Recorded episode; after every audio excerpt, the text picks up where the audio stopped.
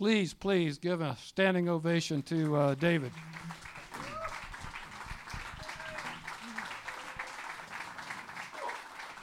Thank you. You're welcome, David.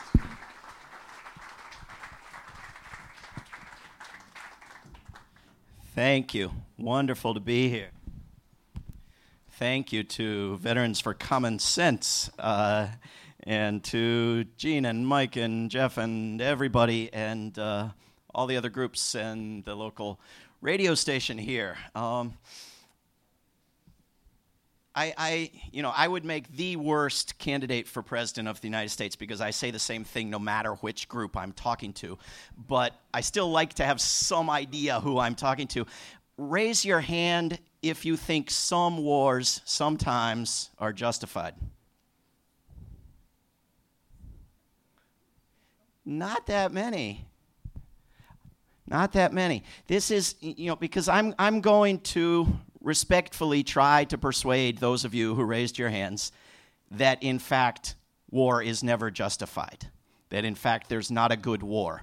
That, in fact, trying to find a just war and a good war is no better than trying to find just slavery or just torture or just rape. That it's, that it's a mistake of concept. Um, I, I think there's an obvious danger if we say, well, this war is bad and this war is bad and this war is bad, but there might be a good one next month.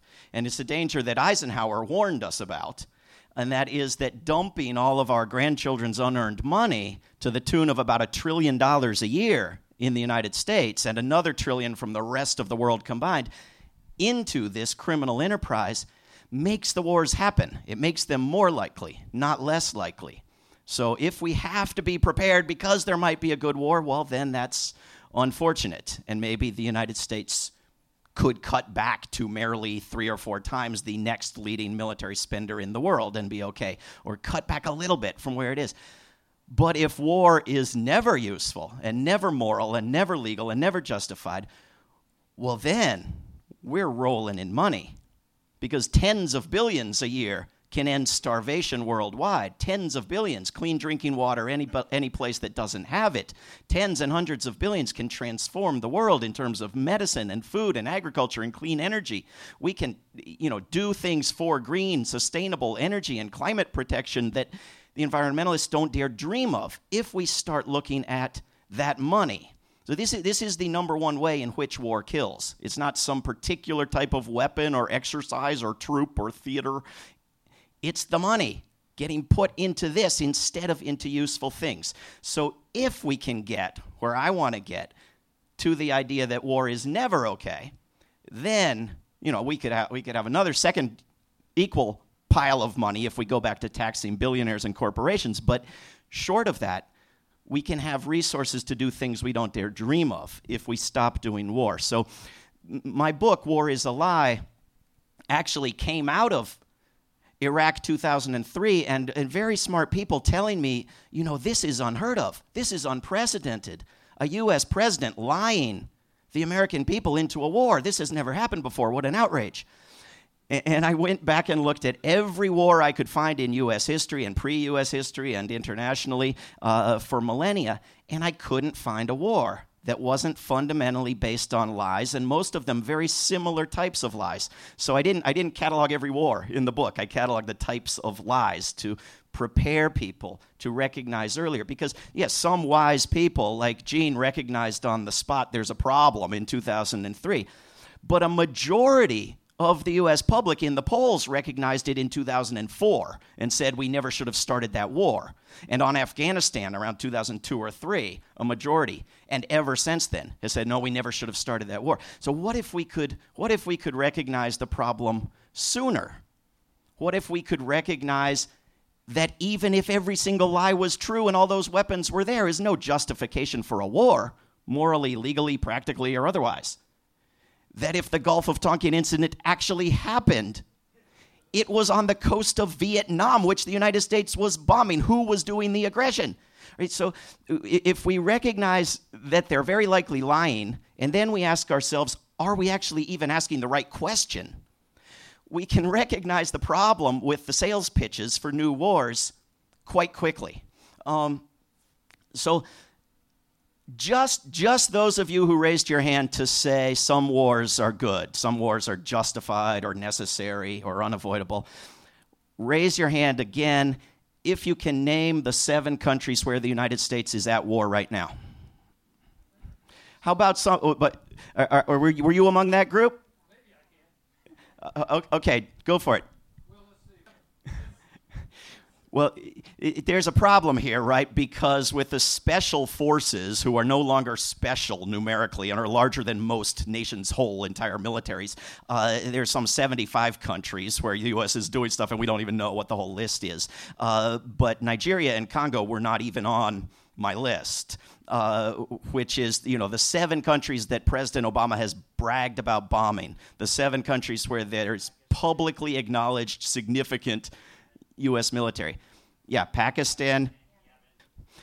Okay, very, very, very good. Most of them. Uh, th- my my point in asking this is not to you know quiz you on on statistics, but to make the the point that never before in the history of the earth, not the Roman Empire or anybody else, did people have the inability to even keep track of their wars in the United States now, for the first time in world history, you have a society where we cannot even keep track of our wars. And yet, we have a huge number of people who say some wars are justified. But if you don't even know where the wars are, have you decided which ones are justified and which ones aren't? And how have you made that determination? The, the, the, seven that, that I was looking for, and you, you got most or all of them between you, uh, were Iraq and Syria and Afghanistan and Pakistan and Libya and Somalia and Yemen.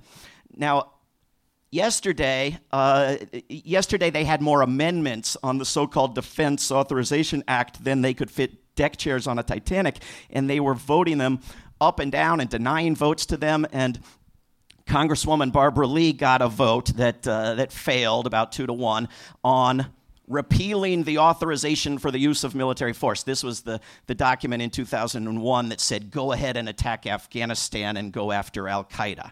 And, uh, and her office put out a press release uh, this morning saying, you know, we tried, they voted it down, the darn thing is still in place. Of course, it doesn't actually justify any of these wars because most of these wars have nothing to do with Al Qaeda. But she said in there that this authorization of mili- to use military force has been used 37 times for actions in 14 countries.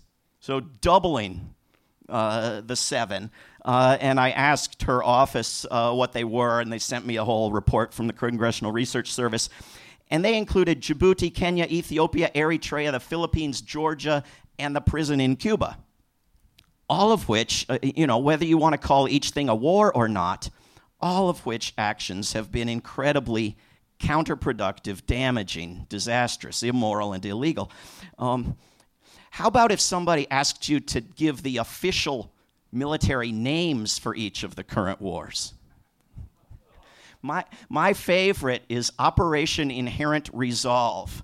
And if you go to inherentresolve.mil, the website, it isn't there. It doesn't work. They don't have the resolve to keep their website up. They also don't have the resolve in Congress to vote for the damn thing or not. The president comes to them in his final State of the Union and says, I'm going to have a war in Syria and Iraq with or without you, and they cheer. They cheer. You know, they're a bunch of court jesters. They don't pretend to have any say in the matter, and they don't want it, because we could blame them. Why we can't blame them for not doing their job, I don't know, but we would blame them whichever way they voted if they took a vote. How about how about how many of the current wars are run by Central Command in Tampa Bay? Very good. 5 out of those 7 are in Central Command. This is also new to the world. Never before in the history of the world has a military power divided up the globe and outer space and cyberspace and everywhere else into zones of responsibility. So that you have the European Command and the Pacific Command, and squeezed in the middle there in Western Asia, Central Command run out of Tampa, Florida, uh, and uh, on top of that, Northern Command and Southern Command. Uh, areas of responsibility. Nobody, not a person who lives there, asked Central Command to take responsibility for their lives and their nations. It just does it, and it does it disastrously. Uh, in, as Gene said, making us less safe, not more safe. Every time, I've got a whole list on a website, every time a top commander from one of these operations, a top uh, d- director of national intelligence or CIA official retires, they blurt out that they're creating more enemies than they're killing, that it's counterproductive, that it's not working, that it's moving us backwards. Uh, and yet, nobody, nobody who's still in says that. Um, look, at, look at the ways that war has been normalized. A, a candidate in a presidential debate asked, as part of your basic responsibilities as president, are you willing to kill thousands of innocent children? And it, and it barely makes the news. It's just a standard question in a presidential debate in last December. No other country ever before or now could see such a thing happen. This is a uniquely American normalization of mass murder. Look at bases. Never before in the world has a military had this many military bases and troops present in, in locally owned bases all over the world. You, got, you watch a basketball game tonight, they may thank the troops for watching in 175 countries. You know, there are fewer than 200 countries in most lists of countries. You go try to find the ones that aren't, that don't have U.S. troops and they're the ones that are being depicted to you as, as menaces to, to peace on earth. They are Iran and Syria and so forth. Uh, they, they, I read this morning that Argentina has agreed to allow the United States to build a brand new military base on the very tip of South America. Now, will you feel safe until that base is built or not? I, personally, I feel threatened until we have that base. Uh, our, our veteran, veteran for peace hero Smedley Butler said, put the U.S. military within 200 miles of the United States. That would save 90% of U.S. military spending and eliminate 90% of the hostility that the U.S. military generates abroad. Imagine if Canada was going to try to generate anti Canadian terrorist networks on a U.S. scale, what it would have to do for years to how many countries? You know, scale it back. You know, we, we don't have to even end it yet. Just scale it back and watch the arms race switch into the, the right direction instead of the wrong one. Troops, the number of troops, the number of, of dollars spent by the U.S. military, more on the Pentagon under President Obama than any previous president. And this doesn't count Homeland Security. This doesn't count nukes in the Energy Department, mercenaries in the State Department. The State Department itself as an arm of the war machine. It, it, the care for veterans, it, the debt payments on past wars. You're, you're talking about over half of the money that Congress decides what to do with every year going to militarism. This is an incredible waste of money. The, uh, the, the House of, of Misrepresentatives, by the way, yesterday decided that they were going to pass the budget in such a way that they were going to loot some of the money from the slush fund for wars which you know they're not wars anymore because we have a democratic president now they're overseas contingency operations for the benefit of humanity but the the, the slush fund for wars they're going to loot some of that to pay for some of the, the, you know the airplanes and basic stuff they want to blow money on for their campaign funders and jobs in their districts and so this is going to be the fight between the House and the Senate and the you know the so-called warmongers and the so-called peace advocates in Washington is you know this little pinch of the military spending, are, are we going to stop having an extra slush fund for wars? But the point of doing that is that they've timed it so that in April, under a new president, they can do a new supplemental war spending bill, and they're hoping it's going to be big. Um, the, uh, the, the, permanent military industrial complex, the lawlessness of the wars, we have moved in, in an incredibly dangerous direction. Under George W. Bush, at least he had to go to Congress and tell a bunch of lies and get an authorization that they abused for 15 years, but at least he had to do that.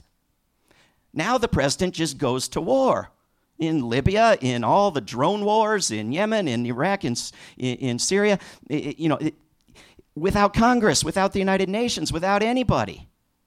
Goes through a list. If, if if you're a, a, loyal Democrat, you may have avoided hearing about this for the past five years or so, but our president goes through a list of men, women, and children on Tuesdays and picks which ones to have murdered with missiles from drones.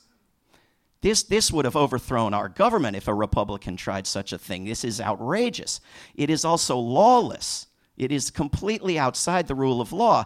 Uh, and we, we have the precedent being set for whoever moves into the White House next, whoever comes into Congress next, that the wars are just going to happen largely in secret. And the US public is going to learn about where the next drone war is from foreign media reports. You know, and, and they're going to brag, they brag about the drone wars. Yemen was a success for drone wars. People used to come up to me and say, I love the drone wars so much better because with the drone wars, nobody gets killed. Right? When you write off 96% of humanity as nobodies, then, you know, this is the basis of the problem. But the drone wars predictably become ground wars. You now have small U.S. ground wars in Yemen, in Libya again, in Iraq again, in Syria, still in Afghanistan, right? The, perfectly primed for major escalation into bigger ground wars by whoever comes next, whoever gets in charge of the machine next. Um, I, how many of you came here today because you heard me on a radio show with a host named Rob Lorei in Tampa, Florida? Uh, a, bunch. A, a, number of you came, came and uh, talked to me earlier, so I thought it was more, but uh, thank you for listening to that. I, I was asked on that show, can you tell us about military contracts in Tampa? And I couldn't, so I looked them up. And past 15 years, Tampa got $10.8 billion in military contracts. Sarasota, $1.2 billion to 165 companies in the past 15 years. But if you look at Sarasota taxes being paid by individuals out of Sarasota just to the Department of so called defense, already $103 million this year, $250 million by the end of the year, $4 billion over the next 15 years. So by that measure, certainly not getting back what you're paying in. Uh, and certainly the nation as a whole is not getting back anywhere close to what it's paying in. And imagine how it sounds to that other 96% of humanity when we talk about military spending as a jobs program anyway, even if it were true that it's economically beneficial. But it isn't. And spending the same dollars on infrastructure, education, energy, or even tax cuts for ordinary people produces more jobs, better paying jobs, better economic results than dumping the money into war. It's actually a drain, it's actually damaging purely on an economic level. Um, CENTCOM, among CENTCOM's wars, of course, is Syria. Now, Syria 2013 was incredibly encouraging to me because I wrote the first edition of this book that's now been updated to the moment, but I wrote the first edition of this book five years ago. And then in 2013, President Obama and Secretary of State and uh, former veteran activist John Kerry went on TV and said, Look at these YouTubes. Look at these children dying from chemical weapons. And we swear to you that the president of Syria, Bashar al Assad, did this. And we won't show you the evidence, but we swear we know it for a fact. And because of this, in this war of multiple parties killing tens of thousands of men, women, and children on every side with all kinds of weapons, he's used the wrong weapon.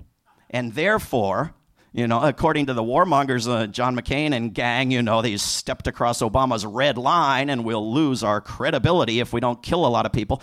Eh, we must, we must bomb Syria. And this was a, a plan that, as Seymour Hersh later reported, was going to be a massive bombing campaign of every military target in Syria was going to be bombed in 2013. Raytheon stock never been higher before or since. Every media outlet both political parties, everybody in power said this is about to happen. And in fact, Obama promised John McCain and everybody else, I'm going to do this. We're going to bomb Syria. And it was like a perfect storm of activism. You had 10 years of people raising hell about Iraq and making Iraq a badge of shame, not honor, overturning the Congress in 2006, making it impossible for Hillary to get a nomination in 2008 because people still remembered Iraq. Uh, you had Congress members on break doing public events being confronted. Why should we get in a war on the side of Al Qaeda? I thought you said they were the devil for the past 10 years. You had the House of Commons in England vote against, take an actual vote. They have votes they aren't sure they're going to win, unlike Congress, and, and vote against the prime minister's demand for war for the first time since Yorktown. You, you had more phone calls and emails into the U.S. Congress than ever before on anything banker, bailout, war, peace, anything.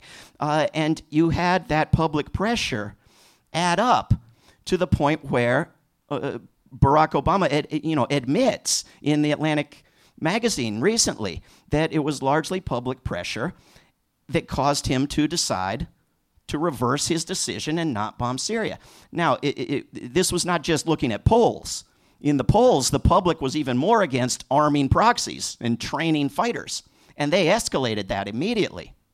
First, first, because President Obama is a serious intellectual, he asked the CIA for a report on whether arming proxies has ever worked, and it came back and said no, and then he did it.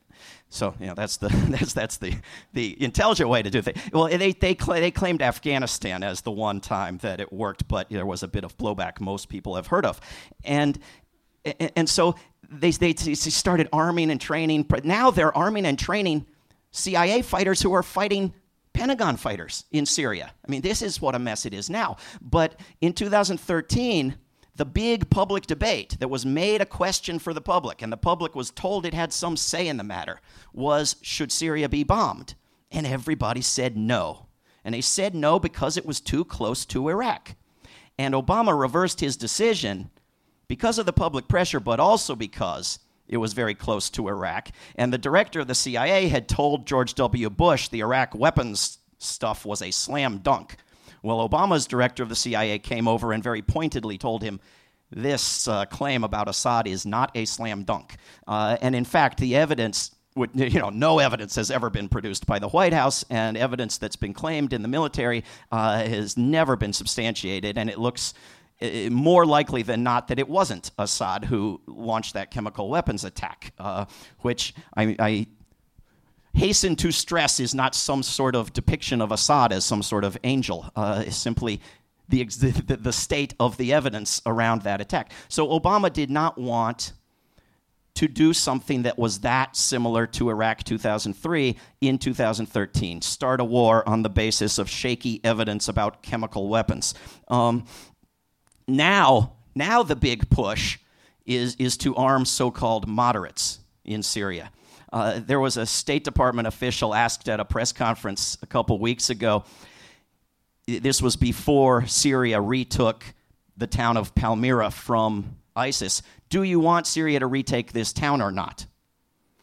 Now, most people in the United States would say, yes, yes, yes, ISIS is evil incarnate. Let Syria take back that town, no matter what, how evil Syria is.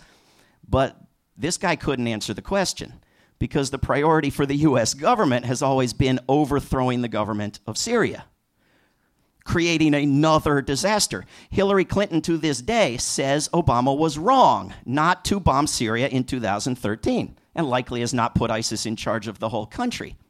And this is why a lie that's been told about, you know, to try to start a war three years ago matters because even though the New York Times quietly retracted its claims of evidence about the, the Syrian chemical weapons attack, the New York Times editorial today simply stated as a matter of fact, as all their articles do, as all the corporate media in the United States does, that Assad attacked people in 2013 with chemical weapons.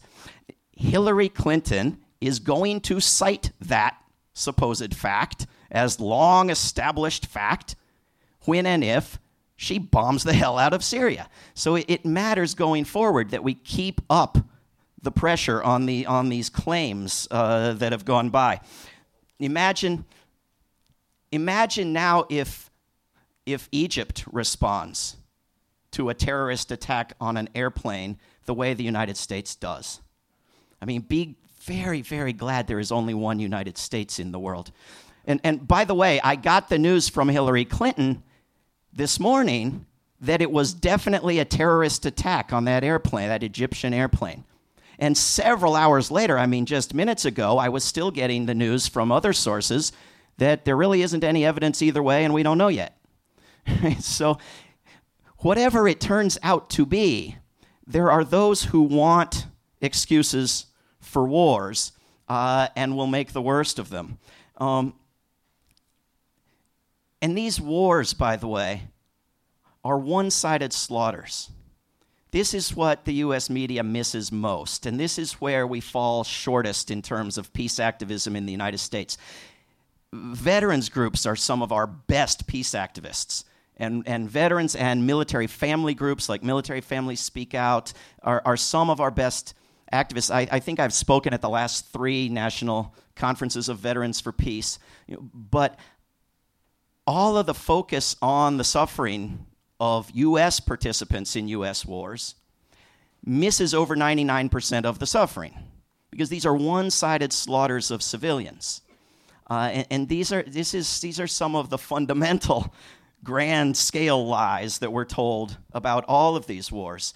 Um, MacDill Air Force Base, I was also asked about um, where CENTCOM is on this radio show.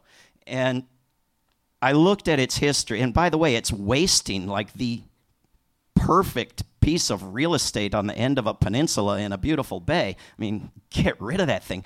But but it is I looked at its history and looking at when they started building it, it very clearly was part of preparations for the Good War, World War II, which was, by the way, not a surprise. There were years spent by the United States government in conscientiously provoking Japan in trying to fulfill the promise to Churchill to get into the European war by provoking Japan. The, the, that night, Roosevelt drafted a declaration of war against Japan and Germany and was talked into taking Germany out of it.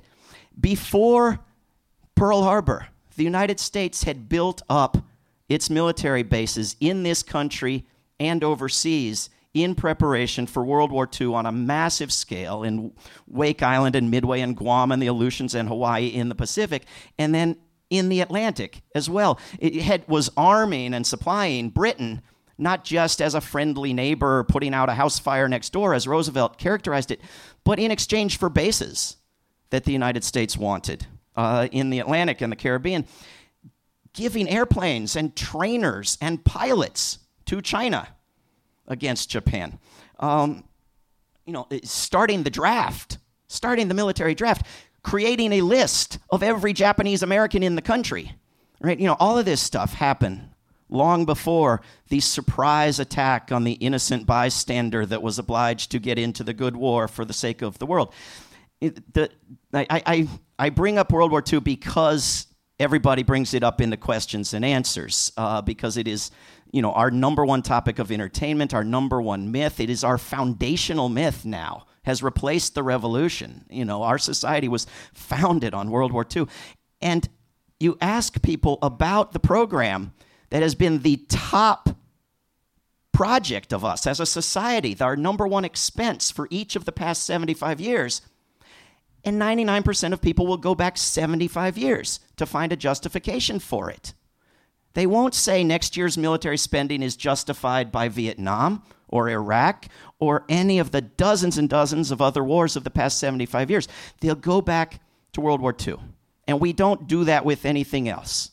We just don't. And it's a completely different world you're talking about. Different colonialism, different empire, different military, different weapons, no nukes. I, mean, you're talking about a very different world to go back to to seek out a justification for 2017 610 billion dollars into the Pentagon. Um, the the, the lies that were told about World War II at the time were mostly defensive, right? I mean, Roosevelt just copied Wilson ships that were helping British planes were supposedly innocently attacked. Uh, he, you know, precursor to Karl Rove, forged documents, a map of how the Nazis are going to carve up South America, Nazi plan to eliminate religion from the world, and all of this. Uh, but they've been overtaken through the decades by the humanitarian lies, by the evil of Hitler, by the threat to the Jews and the other victims.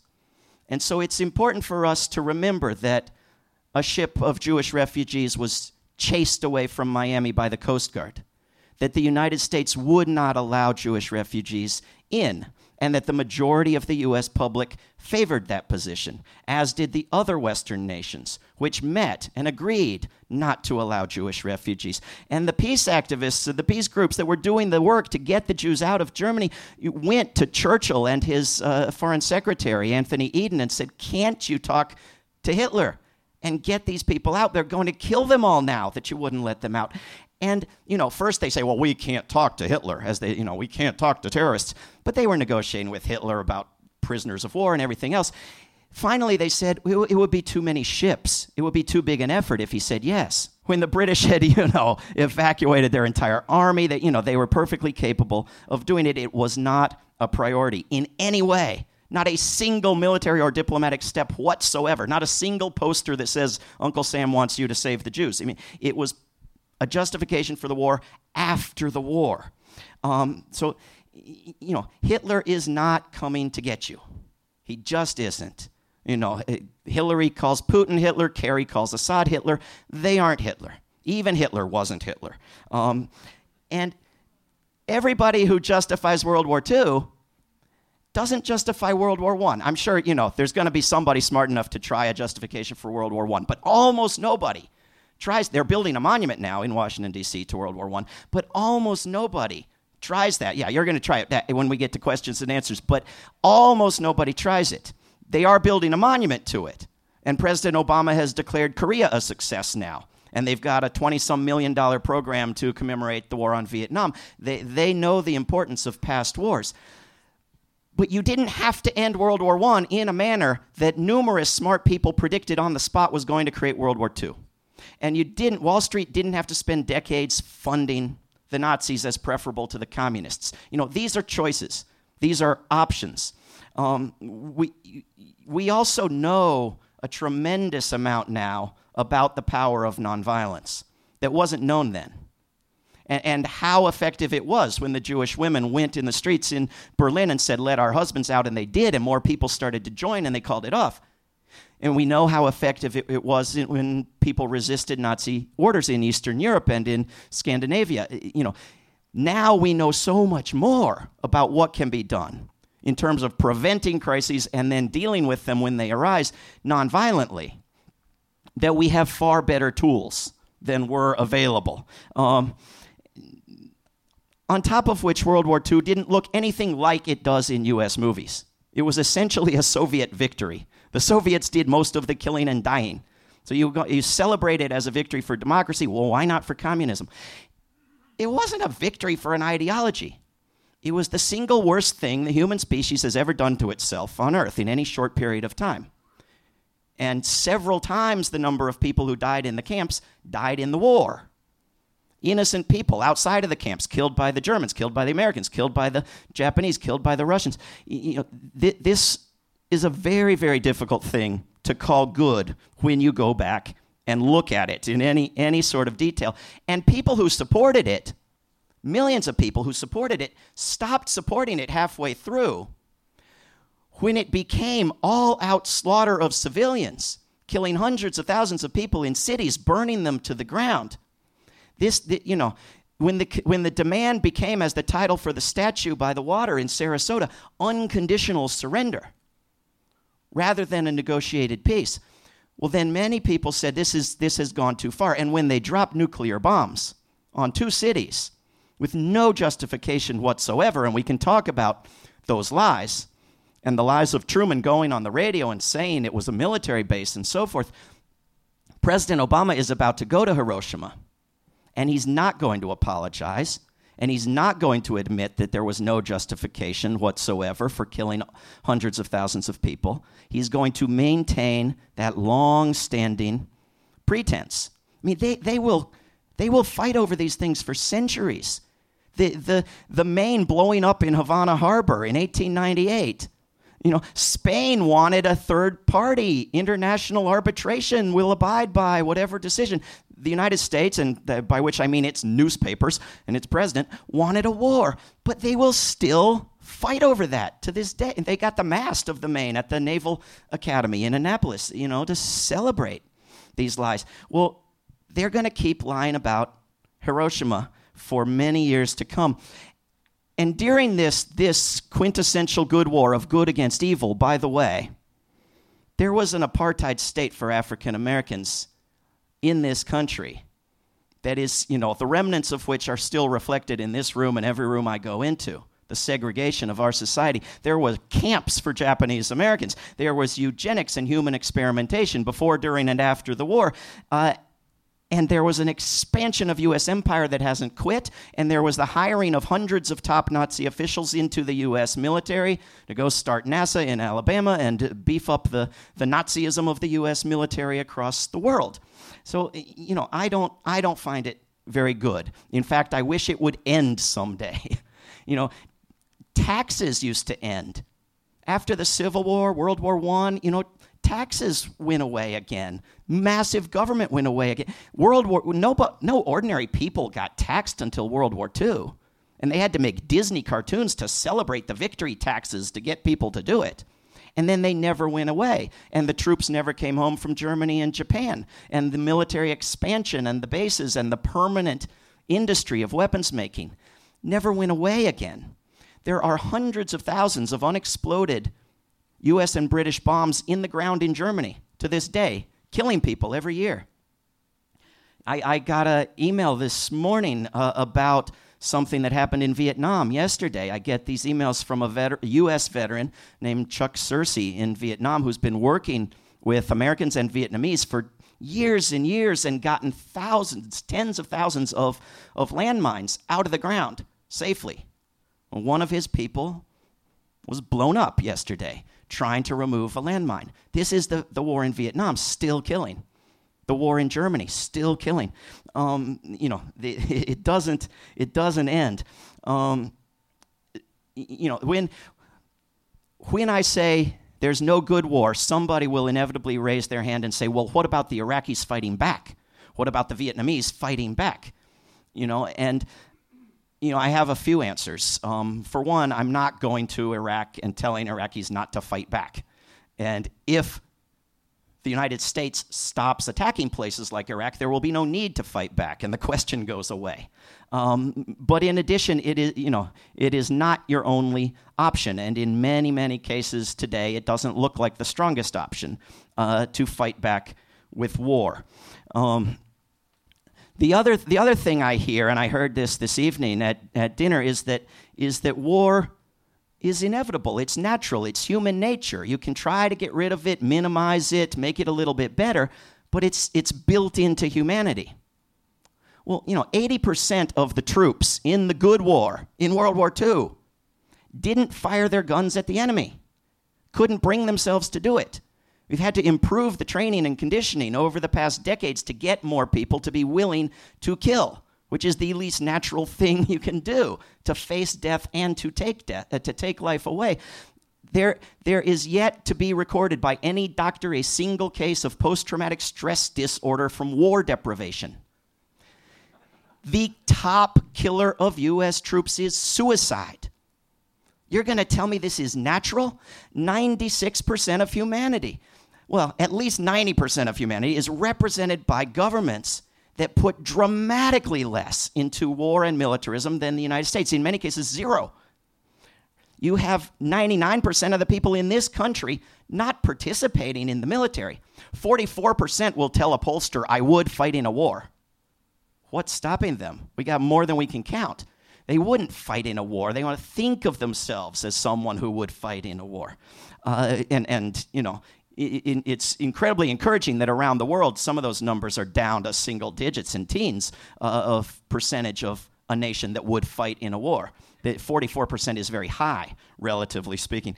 Um, but the drugs that they give these young troops to send them back in again, that sometimes make them more suicidal, I, I mean, this is the most unnatural thing you can come up with. Um, the other, the other thing you run into with this idea that we went off the tracks in 2003 or in 1946 or in 1898 is that we should get back to the good old days. You know, I mean, every petition, I mean, eliminating the super delegates from the Democratic Party, let's get back to the good old days. There was no good old days. Let's let's get back to the days without war, without lawless slaughter, without mass killing, without modern weapons that killed more civilians than troops. Let's go back to, you know, friendly teamsmanship where armies killed in a field and only the troops died and you helped the wounded and it didn't exist. It never happened. The New York Times last week announced that, that Obama has set a record as the first U.S. president to oversee serious wars for the full eight years, two terms.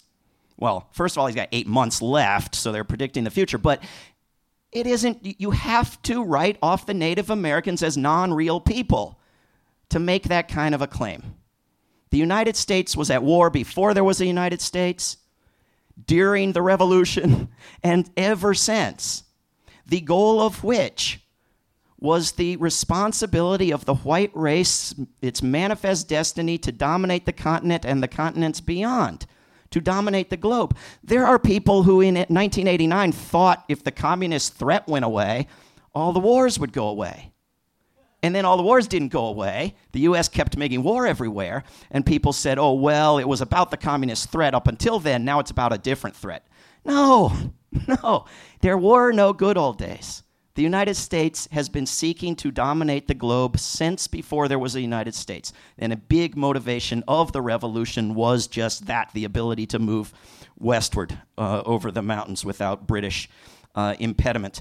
Um, the. Uh, I, I'm probably talking too long and I want to get lots of questions, but a couple more important things because I don't want to get accused of leaving out too many of the really important wars. I, I, don't I won't try to get to all of them, but that New York Times editorial today on Russia, listing some of the lies. Number one, Vladimir Putin is coming to get you. One of the ways he's coming to get you is by dropping food on Syria. Outrageous behavior. All right. Uh, there, there, was a there was a U.S. Air Force expert who told the Smithsonian Magazine about a month ago, we have a technology to drop food from high elevation in high winds accurately because the UN is having trouble dropping food near people who are starving to death. But we would never use it uh, in a merely humanitarian operation because it costs $60,000. Each missile, $1.4 million. They're throwing them like confetti. This is, this is the problem of priorities. I don't care, you know, where and why and when and what technology Putin wants to drop food. I want everybody dropping food. You know, the, the, if the United States would put a teeny fraction of what it's putting into killing people into dropping food, think where we would be. Um, somehow, I, in my tiny writing, I missed from way back on the first page. Uh, what do you do about ISIS? This is the, you know another one I'm going to get. What do you do about ISIS. Um, I, I, won't do Rwanda until the questions and answers. But you know, first of all, you don't create it in the first place. You don't destroy Iraq. You don't destroy Libya. You don't destroy contribute to destroying Syria. Uh, you when it develops, you don't go overthrow the Syrian government as uh, Secretary Clinton says you still should have done. Uh, and you don't do what ISIS wants. It puts out movies saying, please attack us, it will boost our recruitment. You don't do it. Uh, and you don't keep arming it. You know, what, what was Benghazi that everyone likes to scream about? It was a place where they were shipping weapons from Libya to Syria. The United States has been arming Al Qaeda, Al Nusra, allied groups, and ISIS, directly and indirectly. And ISIS seized all the U.S. weapons in in Iraq, billions and billions, of, tens of billions of dollars worth of weapons from Iraq. We think, of, we think of these places as backward and violent, and they have bad religions and so forth. But where do the majority of the weapons come from? They come from the United States, and the rest come from Europe and Russia and China. They don't come from the Middle East. You know, if, you know, imagine how the, the number of people in this country, as has been famously cited many times in recent weeks, that are killed by toddlers with guns far outstrips those killed by foreign terrorists. But would we think of our toddlers as inherently violent if we weren't leaving all the guns lying around? We think of the Middle East as inherently violent, but arm it to the teeth. This is the point of establishing that some group in Syria is a moderate, so they can get back to arming it. A moderate. And you know what a moderate means? In terms of war, a moderate and an extremist in Syria and anywhere else in Pentagon speak mean the exact same thing people willing to wage war. The difference is what is their post war utopia? What sort of society do they want to see after the war? Well, they're both going to see everybody dead and all the buildings in rubble. That's what they're going to see. But some of them are moderates, some of them are extremists, uh, depending on that ideology. This, you know, this is how they're picking who to arm in Syria. It's never about war or peace. It's always about a cause or a ideology that's associated with a war. You know, in uh, where I live up in Virginia, there's a big controversy. Of people trying to get all the Confederate war hero statues taken out of the parks, which is you know the only kind of statue we have there. Uh, and because you know, not because they fought a war, you know, and you know, a war where the North, by the way, was the aggressor, not the South, but because they are associated with slavery and racism, right? Uh, so take those statues out. But if I were to say there was an even worse war the next century, and that statue down by the water in Sarasota celebrates unconditional surrender and a hero coming home, and you know we should take that statue down too. People would say, "Oh, but that was that; those are good things. They're hugging and kissing and coming home. Wow, what is there to oppose?" Well, I'm opposing the glorification of war, and it's glorified in my town with General Lee on a horse and it's glorified here with a soldier getting a getting a kiss from somebody who's apparently unconditionally surrendering to him. Uh, the so the, the the United States is provoking not just China in a major way, where Chinese actions in the China Sea are U.S. are aggression against the U.S., just like the Vietnamese in the Gulf of Tonkin was aggression against the U.S.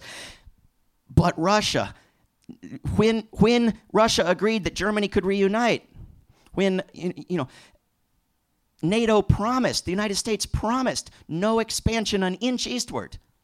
They've added the whole of Eastern Europe and they're trying to add a partnership with Ukraine and Georgia. They've put tanks into Georgia. They last week opened a, a military defense so called base in Romania. They started construction of one in Poland. They're putting major military operations in Poland on the Russian border. U.S. ships in the Black Sea.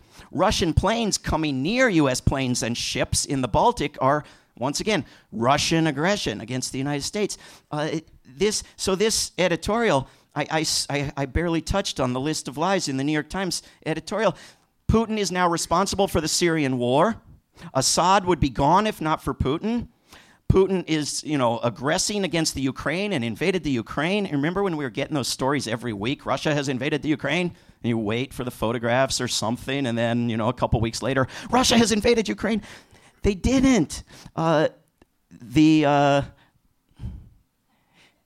I can't read my writing. Uh, oh, according to the New York Times, NATO was demilitarized when the Cold War ended. Now, how do you demilitarize a military partnership that from that date to this, you know, added twice as many members uh, and moved up to the border of Russia? The, the, this is dangerous preparation of, of an enemy.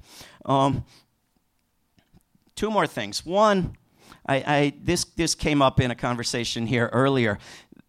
The draft. One of the amendments that got killed by the House of Misrepresentatives this week uh, was to add women, young women, to selective service, to require that when anybody turns 18, you don't have to be male anymore, you've got to register for the draft. And, they, and the people who killed it were people who get their ideas about women's rights from the Bible right? I mean, they are people who don't think women should have jobs, right? This was the ideology of the Congress members who killed it. But they did the right thing. They should have killed it. And they should kill it for men too. And there is, in fact, legislation in both houses of the Congress that would end selective service, which hasn't been used since Vietnam, uh, but costs a fortune and causes all kinds of problems and doesn't allow conscientious objectors to take that position and so forth. End it for men and women. There is legislation for to do that that should be supported. Uh, and we should build a big coalition with people who, who think it would be wrong to send young women off to war and get them to start caring about young men, too. Uh, the reason that I disagree with a lot of peace activists who say, well, bring back the draft and the wars will end, is that it didn't work in the Civil War and the World Wars and, and in Vietnam. The United States government killed 4 million people and hasn't killed anywhere close to that in any of the, any of the many wars since. And it's not a good enough trade off for me that we get bigger budgets for peace organizations once we kill 4 million people. Uh, I, you know, I, I think if we're going to end war, we got to work to end war. And young people are never going to believe, and they're right, that a draft would be implemented fairly at all. You know, it's not like people in places of power are going to see their kids uh, drafted. Um, on top of which, every time you question the importance of voting, you know, do I really have to hold my nose and vote for that one over that one? My God. People will tell you there was struggle. People bled. People died for the right to vote.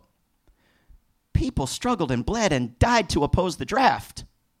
You know, I mean, imagine Eugene Debs, Bernie's hero, in jail in Atlanta, getting a million votes for president, hearing that we want to bring back the draft so it'll boost the peace movement. I don't, I don't think he could speak if he heard that, you know. So yes, honor, honor things that people bled and died for, um, but find young people other options, other careers, end the poverty draft as well as the draft, um, and ban all military conscription on Earth. Um, so the last thing I'll mention is that I'm working on a group called World Beyond War, which is an effort to end all wars uh, and has a very short statement. I'll pass around a clipboard in a minute. You can sign if you want. A short statement that's been signed by people in 130 some countries and growing, not the Pentagon's 175, but getting close, uh, that is working in numerous ways to try to end all war. And I was, I was asked to say a few things about what you can do, and I heard a number of wonderful projects being worked on before I even got up here. Uh, so you should do those. But I think, you know, the number one thing you should do is stop imagining, you know, this bizarre, very new, very American idea that elections have ever significantly changed anything. As Emma Goldman said, if elections changed anything, they would ban them. Uh, you, you, you, you, we can't do without them. We don't want to get rid of them. I'd like to start having open, accessible, verifiable, fair elections without the money, without the, the horrible communication system. But we don't. And to, I mean, reject reject the outright lie that the Democratic primary is over that's being pushed on you by every media outlet. Um, and certainly there is a better candidate in that primary who can, of course, still win the majority of actual delegates. But stop imagining that that is the most important way to change the world. Uh, women did not vote themselves the right to vote. We didn't vote ourselves out of slavery or child labor or anything else. It, change comes from changing the society, from nonviolent activism, from education, principally. Go and, and talk to others, small and large groups, and educate people. Go to worldbeyondwar.org and get our PowerPoints and resources and, and go do events. Um, go to incredibly dishonest myth making movies like Eye in the Sky that are made with the Pentagon and hand out flyers telling, telling facts. Uh, work locally, work on state and international means. You know, by and large, forget Washington D.C., which is you know often wasted.